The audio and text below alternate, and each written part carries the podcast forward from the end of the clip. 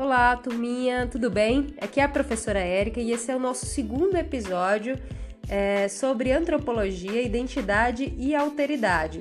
Nesse episódio, nós vamos falar sobre o etnocentrismo, que é um conceito antropológico usado para definir quando um grupo, identificado por sua particularidade cultural, constrói uma imagem do universo que favorece a si mesmo.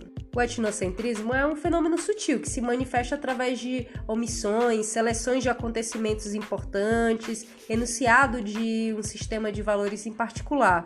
Esse processo se deu quase de maneira natural. Na Europa do século XVIII e XIX, se desenvolveu o eurocentrismo, que é justamente a crença de que a Europa está no centro de tudo, né? E assim, as outras culturas deveriam ser definidas, deveriam ser avaliadas a partir dos valores e da carga cultural da Europa Ocidental. Ou seja, o resto do mundo eram os não civilizados, enquanto a Europa era o berço da cultura e da civilidade. Essa visão é, ajudou muito a crescer a crescer a ideia de colonização, porque a Europa era como se fosse é, a nação salvadora, né, que pretendia, né, a partir desse discurso, dominar os povos, americanos, povos africanos, americanos e orientais, na, no discurso de domesticar, né, de civilidade, levar civilização para estes povos incultos, bárbaros. Na obra A Nação da Cultura nas Ciências Sociais, Denis Kush é, fala sobre o que, que é esse processo de civilização. Né? Ele diz que é um processo de melhoria das instituições, da legislação, da educação. É um movimento que não se acaba nunca, como se fosse a própria construção da sociedade como um todo.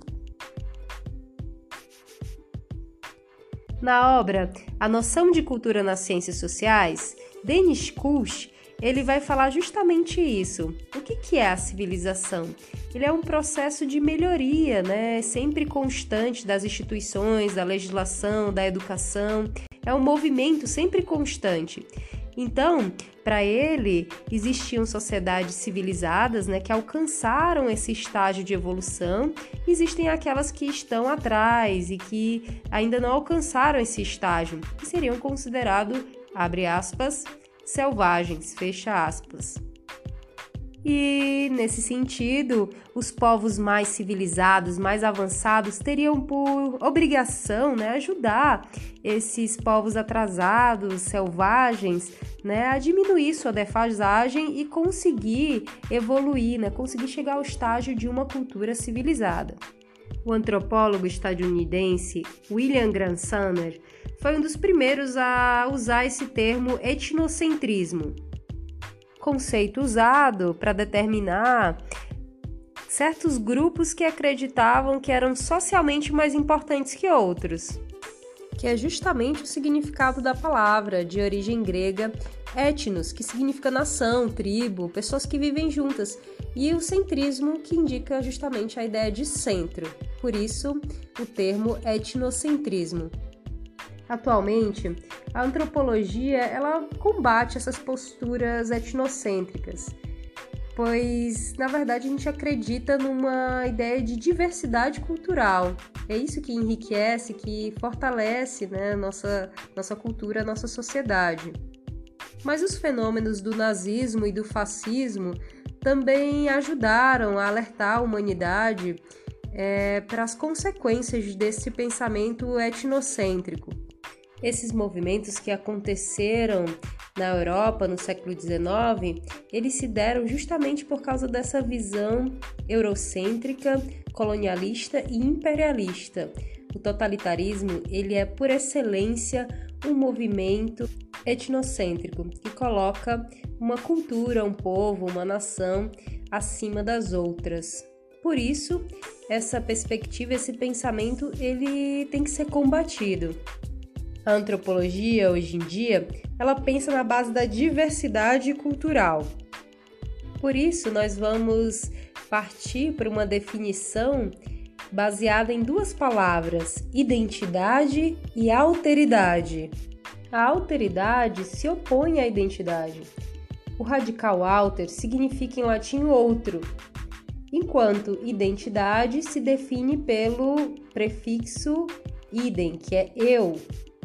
A relação entre membros de uma mesma cultura é a identidade, a gente se reconhece naquelas pessoas. E a relação entre membros de culturas diferentes é a alteridade, é o reconhecimento de outro, de outra cultura.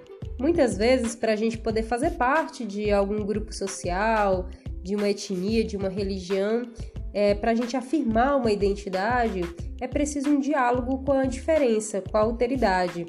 Na verdade, nós só podemos nos reconhecer como próximos de outros porque existem as diferenças.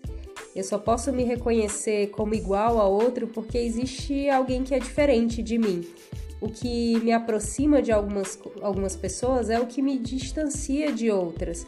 Isso é um processo natural que nós podemos definir como laços de identidade e laços de e relações de alteridade. É, laços de identidade e relações de diferença, de desigualdade. Mas isso não significa que eu tenho que criar uma cultura como se ela fosse superior, como se ela fosse o centro de tudo. Esse, essa conceituação já se caracteriza como outra coisa, como a gente acabou de ver. Mas isso é assunto para o próximo episódio. A gente fica por aqui e nos vemos no próximo podcast.